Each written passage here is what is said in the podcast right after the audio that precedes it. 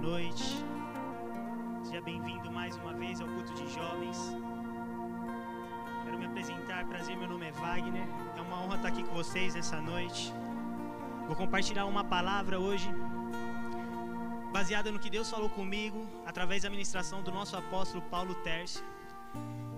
O tema da palavra dele é a importância de frequentar a igreja e também sobre a ministração do Douglas Gonçalves, o que é ser a igreja. Eu quero já deixar uma pergunta para você aí na sua casa, para você me responder lá no final. Você é a igreja? Vou perguntar novamente: você é a igreja? Antes de começar a ministração, quero que você feche seus olhos aí na sua casa, eu quero orar. Pai, obrigado, Senhor, por essa noite. Obrigado pela oportunidade de entrarmos em tua presença, em levar o teu reino, compartilhar a tua palavra. Que não seja eu falando hoje, mas o Espírito Santo através de mim, que ele possa tocar cada coração, que ele possa tocar a cada vida e que nós possamos sair daqui cheios do teu amor e da tua presença em nome de Jesus. Amém. Então eu quero começar a ministrar com você em cima desses, dessas duas ministrações do nosso apóstolo e do Douglas Gonçalves, qual é a importância de frequentar a igreja e o que é ser igreja. Eu ouço muitas vezes as pessoas dizerem para mim, Wagner, eu, meu ministério, meu chamado não é dentro da igreja, não é dentro de quatro paredes, não é servir uma igreja, porque eu quero ser como Jesus. E Jesus ele não pregava dentro das igrejas, Jesus ele ministrava nas ruas, ele ministrava nas casas. Então eu creio que o meu chamado, meu ministério é fora da igreja. Não é servir dentro de um templo. Mas eu quero dizer para você que nessa noite Quero falar para você que Jesus ele frequentava mais a igreja do que nós juntos. Sim, Jesus ele frequentava mais a igreja do que nós juntos. E eu vou ler alguns versículos junto com você para te mostrar na Bíblia que ele sim frequentava a igreja, ele sim, ele pregava nas igrejas. Mas eu quero te dar uma base antes, porque quando estivermos lendo os versículos, nós não vamos ver a palavra igreja, porque naquele tempo não tinha ainda o nome igreja, destituído esse nome igreja. Era conhecido como templo ou sinagogas. O que era o templo? O templo era como se fosse a igreja sede, onde eles comemoravam as festas, por exemplo, como a Páscoa. E as sinagogas eram como uns templos menores que eram ficavam nos lugares das, dos bairros, nas regiões onde as pessoas iriam estudar a palavra, a Torá. Então a igreja era os templos e as sinagogas naquela, naquela época. Eu quero começar lendo com vocês Lucas capítulo 2, versículo 21 e 22, mostrando para você que quando Jesus nasceu, ele, ele já foi apresentado na igreja, assim que ele nasceu. Em Lucas capítulo 2, 21 a 22 diz: Contemplando-se os oito dias para a circuncisão do menino, foi-lhe posto o nome de Jesus, o qual lhe tinha sido dado pelo anjo antes mesmo dele nascer. Contemplando-se o tempo da purificação deles, de acordo com a lei de Moisés, José e Maria o levaram a Jerusalém para apresentá-lo ao Senhor. Então, era uma lei desde Moisés, que eles, quando as crianças nasciam, depois de oito dias, eles apresentavam essas crianças a Deus, na igreja, no templo. Mas, Wagner, você leu esses dois versículos e não apareceu nem o nome templo e nem sinagoga. Mas ao decorrer do versículo, a palavra diz que havia um homem chamado Simão, onde o Espírito Santo estava sobre ele, e ele teve uma revelação de que ele não morreria sem ver Cristo. E aí no versículo 27, a palavra diz assim: E pelo Espírito Santo, Simão foi levado ao templo. E quando os pais trouxeram o menino Jesus para com ele procederem segundo o uso da lei. Então Jesus ao oitavo dia ele já foi apresentado a Deus na igreja, ele já foi apresentado a Deus no templo. Então Jesus ele já estava na igreja. Mas você pode dizer, Wagner, mas não foi por vontade própria, os pais dele levaram ele. Então eu quero continuar lendo com vocês. Na adolescência de Jesus, quando ele tinha 12 anos, ele também estava lá. A palavra diz que todos os anos, José e Maria, eles iam até o templo comemorar a festa de Páscoa. Eu imagino que eles faziam uma caravana lá em Nazaré e eles subiam até o templo para comemorar a Páscoa. E passando esses dias de festas de Páscoa, eles juntaram o pessoal voltando para Nazaré, eles foram embora. E eles não viram Jesus. Eles imaginaram que Jesus estava no meio dos viajantes. E passou um tempo, eles perceberam que Jesus não estava lá e começaram a procurar onde Jesus estava e não acharam ele. E José e Maria voltou para Jerusalém para ver se encontrava Jesus lá. E depois de três dias, a palavra diz que José e Maria achou Jesus dentro do templo, dentro da sinagoga, pregando a palavra. E as, e as pessoas à volta dele, maravilhadas com as palavras que ele tinha, com a sabedoria que Deus tinha dado a ele. E quando Maria encontrou Jesus, ela disse: Jesus, onde você estava? A gente estava procurando, estávamos preocupados contigo. E aí, em Lucas capítulo 2, versículo 49, a palavra diz que Jesus respondeu assim: por que vocês estavam me procurando? Não sabiam que eu devia estar na casa de meu pai? Jesus, com 12 anos, ele estava também lá no templo. A palavra diz que depois de três dias que José e Maria chegou em Jerusalém, encontraram ele lá. Eu imagino que Jesus estava três dias pregando o evangelho sem cessar, dentro da sinagoga, dentro da igreja. Ele estava lá com 12 anos de idade, na sua adolescência também, porque ele escolheu estar lá. Jesus ele estava na adolescência e não para por aí. Com 30 anos também a palavra diz que Jesus ele foi batizado por João Batista. E assim que ele foi batizado por João Batista, a pomba desceu, o Espírito Santo em formato de pomba, Deus falou: "Este é meu filho". E assim o Espírito Santo levou Jesus até o deserto para passar 40 dias em jejum, onde ele teve as tentações do diabo. O diabo tentou Jesus nesse caminho, nesses 40 dias. E assim que acabou esses 40 dias, Jesus saiu do deserto, sabe o que, que ele fez? Jesus ele não foi para casa dormir, ele não foi descansar, ele não foi comer aquele grande banquete porque ele estava em jejum. Não. A palavra diz que Jesus ele foi para Galiléia ensinar a palavra de Deus nas sinagogas. E saindo da Galiléia, ele foi para Nazaré também pregar o evangelho. E eu quero ler mais um versículo com vocês, que está em Lucas capítulo 4, versículo 16, que diz assim: Ele foi a Nazaré, onde havia sido criado, e no dia de sábado entrou na sinagoga, como era de seu costume, e levantou-se para ler. Como era de seu costume. Se era costume de Jesus, é porque ele ia todos os sábados, então, na igreja.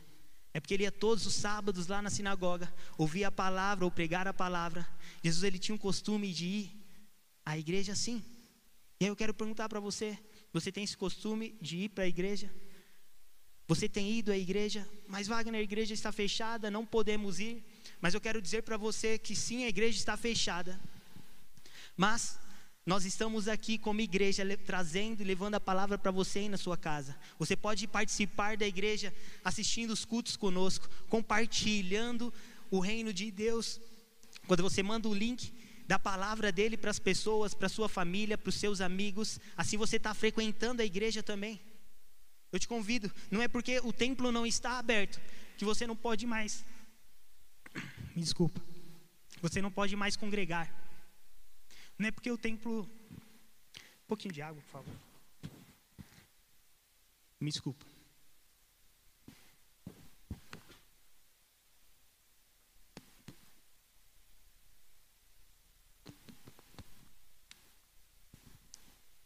Me desculpe, eu engasguei. Continuar, não é porque o templo estava fechado, não está fechado, não é porque a casa de Deus está fechada, que você não pode vir aqui, que você não pode congregar, você pode sim congregar. Você pode sim se conectar conosco todos os sábados às 19 horas. Você pode se conectar conosco todas as quintas às, às 20 horas. Todo domingo às 10 da manhã. Todo domingo às 19 horas. Você pode congregar sim conosco, então não deixe de congregar. Jesus ele tinha o costume de ir sempre e não para por aí. Quero te mostrar através do último versículo que sim, Jesus ele estava todos os dias na igreja. No momento que Judas traiu Jesus, ele estava com o exército para prender Jesus. Ele chegou, prenderam Jesus e Jesus olhou para a multidão e disse: Mateus capítulo 26, versículo 55. Jesus disse assim à multidão: Estou eu chefiando alguma rebelião para que vocês venham prender-me com espadas e varas? Todos os dias eu estava ensinando no templo e vocês não me prenderam. Eu vou ler esse trecho de novo. Todos os dias eu estava ensinando no templo. Jesus ele estava todos os dias ensinando no templo. A palavra diz, ele estava lá mais do que eu, mais do que você junto. Ele estava todos os dias levando o reino de Deus, sim nas ruas, sim nas casas, mas sim também na casa de Deus e também na igreja. Se eu e você queremos ser como Cristo, queremos ser cristãos, que significa pequenos Cristo, imitadores de Cristo, nós devemos frequentar a casa de Deus assim como ele frequentava. Nós devemos congregar assim como ele congregava.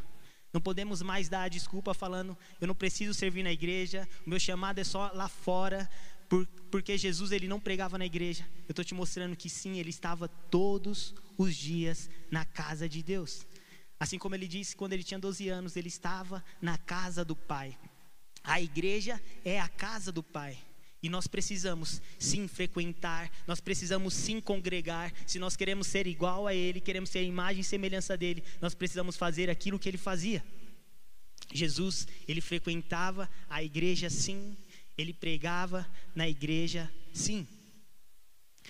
Wagner, beleza, eu entendi que Jesus, ele sim ia até a igreja. Eu entendia sim que Jesus, ele, ele pregava na igreja. Mas eu quero entender melhor o que é a igreja. Porque eu não sei se você já ouviu alguém dizer isso, eu já ouvi algumas vezes as pessoas dizerem: Eu não preciso ir para a igreja porque eu sou a igreja. Não sei se você já ouviu as pessoas dizerem: Eu não preciso ir para a igreja, eu sou a igreja. Mas eu quero dizer algo para você hoje: Você não é a igreja. Eu não sou a igreja. Eu vou repetir: Você não é a igreja. Eu não sou a igreja mas nós juntos em unidade somos a igreja. Não tem como o Wagner ser a igreja sozinho, não tem como você ser a igreja sozinho. Nós só somos a igreja quando estamos juntos em unidade, adorando a Deus, engrandecendo o nome dele. Então nós precisamos sim congregar e para sermos igreja, nós precisamos estar em unidade, nós precisamos estar juntos. Eu quero que você lembre-se, nós nascemos para nos conectar. E o nosso maior problema em nossa geração é, é que tem muito eu, eu, eu, é muito para mim, para mim, para mim. E se a gente continuar com esse eu, eu, eu, para mim, para mim, para mim, a gente vai ver, infelizmente, mais pessoas morrendo em depressão, mais pessoas se suicidando, mais pessoas chorando, mais pessoas cabisbaixas, tristes, porque elas estão sozinhas. Nós precisamos entender que precisamos estar juntos, nós somos uma unidade, sabe? Adão, ele estava no paraíso, e estava no lugar perfeito, no lugar da presença de Deus. Mas Deus, ele viu que Adão precisava de algo mais. E aí Adão, Deus fez uma mulher para Adão, chamada Eva. Não somente para que eles tivessem um relacionamento como casal, porque um casamento é mais do que isso. É para que eles estivessem conectados também, para que eles estivessem juntos. Lembre-se, nós nascemos para sermos, para nos conectar com as pessoas. Nós nascemos para ser a igreja juntos. A igreja é a unidade. E a Bíblia, ela nos mostra de algumas formas a igreja, como é a igreja e unidade. E eu anotei somente duas formas para compartilhar com vocês. E uma dessas formas é sendo o corpo de Cristo. A igreja é comparada como um corpo para Cristo. E eu quero ler com vocês 1 a Coríntios, capítulo 12, versículo 27. 1 Coríntios, capítulo 12, versículo 27, que diz: Ora, vocês são o corpo de Cristo, e cada um de vocês, individualmente, é membro desse corpo. Eu vou ler de novo. Ora, vocês são o corpo de Cristo, e cada um de vocês, individualmente, é membro desse corpo. Nós somos os membros do corpo de Cristo. Nós juntos, nós em unidade, todos os membros formam um corpo não tem como um corpo ter somente perna, não tem como um corpo ter somente braços ou mãos. Nós, em diferenças, nós juntos formamos um corpo de Cristo. E eu anotei algo, como um resumo do capítulo 12. Em 1 Coríntios 12, Deus mostra que cada parte do corpo é essencial para o seu funcionamento. A unidade é uma necessidade indispensável para a igreja assim como as diferenças dos membros concedidas para o corpo também são necessárias. A igreja não é o ajuntamento de pessoas iguais. A igreja não é o ajuntamento de todo mundo que pensa da mesma forma, que todo mundo que veste a mesma roupa, que age do mesmo jeito. Não, essa não é a igreja. A igreja é o ajuntamento das pessoas diferentes. Se você olhar aí para sua mão, você vai ver que os seus dedos são diferentes um do outro. Se você olhar para as duas mãos, você vai ver que as suas duas mãos são diferentes uma da outra, porque os membros são diferentes. Talvez você seja a mão, talvez eu seja o pé, talvez a pessoa do seu lado seja o braço, e nós juntos somos a igreja, nós juntos somos o corpo de Cristo. E isso é a unidade, isso é o corpo, isso é a igreja. Assim como diz em Coríntios. Vários membros diferentes juntos se formam o corpo. E o corpo é a igreja de Cristo. Essa é a primeira forma que a Bíblia nos relata o corpo da igreja, a unidade sendo a igreja. E Jesus, ele é o cabeça. Mas às vezes a gente pensa, Wagner, é tão difícil ser parte do corpo, porque às vezes a gente recebe uns comandos e acha que Deus está falando certo comigo e errado com outro. Eu lembro que eu vi um devocional do, do Douglas Gonçalves mesmo, ele falando sobre a boca e a mão. A mão começa a conversar com a boca dizendo: Você está bem, boca? Como você está? E a boca responde para a mão: Sim, eu estou bem. Mas o que, que o cabeça disse para você fazer? E a mão responde: Boca, o cabeça mandou eu fechar a mão. Aí a boca diz para a mão: Eu acho que você está entendendo errado, porque o cabeça mandou eu fechar a boca. E, e eles começaram a entrar em um atrito, porque a mão estava recebendo uma direção e a boca estava recebendo outra. Mas o cabeça estava dando uma direção para eles, para pegar um copo d'água para o corpo beber. E, e cada um recebe uma direção diferente para que esse processo possa ocorrer. Então, para a mão poder pegar o copo d'água ou a garrafa d'água, ela precisa fechar. E para a boca poder beber a água, ela precisa abrir. Mas uma começou a perguntar para a outra e entrou, começou a entrar em conflito dizendo: Olha, eu acho que você está entendendo o cabeça errado, porque ele me deu uma direção e deu outra direção para você, e, e assim é o corpo. Deus ele me dá uma direção, como ele te dá uma direção, e às vezes não são as mesmas direções. E é assim que o corpo age, é assim que o corpo anda, é assim que o corpo funciona, e é assim que nós, como corpo, podemos ser guiados pelo cabeça. Nós precisamos entender o que o cabeça está dizendo para nós e não para o vizinho do nosso lado. Para a gente não achar que o mesmo comando dele é o mesmo que Deus tem para nós. Não, Deus tem um comando para você. Deus tem uma palavra para você. Deus tem algo para você. Olha para Ele e ouça o que Ele quer dizer para você. Nós somos corpo. Nós somos um membro do corpo. Somos diferentes, mas juntos somos um. Espero que você esteja recebendo. A outra forma que a Bíblia relata da igreja é como família. Eu quero ler Efésios capítulo 2, versículo 19, que diz assim: Portanto, vocês já não são estrangeiros nem forasteiros, mas concidadãos dos santos e membros da família de Deus. Nós somos a família de Deus. Você é a família de Deus. O segundo maior mandamento é amar o próximo como a ti mesmo. Nós devemos amar o nosso próximo como a nós mesmos. Nós devemos amar o nosso próximo como a nossa própria família. Meu irmão está aqui hoje. E talvez a gente já teve alguns atritos, às vezes a gente já brigou algumas vezes, mas se hoje ele falar, Wagner, eu preciso de você, pode ter certeza que eu vou ajudar ele da melhor forma possível, da melhor forma que eu puder. Porque eu desejo o melhor para minha família, eu desejo o melhor para os meus pais, para os meus irmãos, e eu creio que você também. E da mesma forma que você deseja o melhor aí para o seu pai, para sua mãe, para os seus irmãos, você tem que desejar o melhor para sua família em Cristo, que somos nós como os irmãos. A palavra irmão, quando a gente chama alguém de irmão, ô irmão, a paz, ô irmã, tudo bem? Não é só um jargão bacana que a gente, os, os evangélicos criaram, não, mas é algo real, porque nós somos a família de Deus, nós somos irmãos sim em Cristo. Sabe, Jesus ele nos ensinou uma oração, e ele nos colocou como irmão nessa oração. A oração é Pai Nosso. A oração começa Pai Nosso.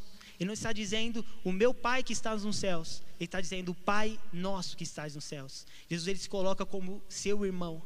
Porque nós juntos somos a igreja, somos uma família e somos irmãos. Você lembra? Jesus com 12 anos, lá na sinagoga em Jerusalém, ele falou: eu estou na igreja, eu estou na casa de meu pai. E ele não estava falando de um templo espiritual, ele não estava falando de uma casa de Deus espiritual, não, ele estava falando da igreja mesmo, a estrutura da igreja as quatro paredes, o teto, a estrutura da igreja. E ele estava chamando a casa de meu pai. É aí que a igreja está. é aí onde está a presença de Deus, e é aí que nós podemos ser família juntos. Nós devemos lembrar sempre que a igreja é a unidade, como eu disse no início. A igreja não sou eu, a igreja não é você, a igreja somos nós, como um corpo. A igreja somos nós, como família. A igreja somos nós, como unidade. E assim nós conseguimos nos tornar a igreja. E a igreja é a casa do Pai. E na casa do Pai é onde a família se reúne. Nós precisamos se reunir, sim. Nós precisamos frequentar a igreja como Jesus frequentava a igreja. Nós precisamos, sim, ser igreja em unidade, em corpo, em família, como Jesus ele nos ensina na própria palavra. Nós precisamos estar juntos, nós precisamos dessa unidade. Nós devemos deixar o eu, o eu de lado. Nós devemos achar, deixar o que eu penso, o que eu acho de lado e buscar o que a Bíblia nos diz, o que a Bíblia está nos dando como direção e como comando. Eu quero ler uma frase que eu anotei que diz assim: Só podemos ser igreja quando estamos juntos, como corpo, como família e unidade. Nós devemos frequentar a igreja como Jesus frequentou e ser a igreja como ele nos ensinou. Eu, eu não tinha notado isso, eu não ia falar, mas eu vi uma história do Francis Chan. Ele disse que ele estava na igreja dele e um homem de gangue, ele se converteu lá na igreja dele. Ele se converteu, o pessoal ficou feliz e pregaram o evangelho para esse cara. E ele começou a buscar Deus, ele foi cheio do Espírito Santo, ele foi batizado. E assim que ele foi batizado, ele sumiu da igreja.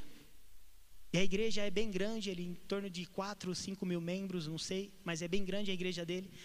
E, e ele, depois de um tempo somente, que foi notar que esse homem não estava indo mais para a igreja. E aí ele passeando no shopping, ele disse que encontrou esse homem no shopping. E aí ele perguntou: E aí, tudo bem? Como você está? Faz tempo que eu não te vejo. Ele falou: É, pastor, eu acho que eu entendi a igreja errado. Eu acho que eu entendi a igreja errado. Eu achava que a igreja era uma família e quando eu precisar, eles estariam lá junto comigo. Eles estariam lá me ajudando, estariam lá me apoiando. Mas não é assim.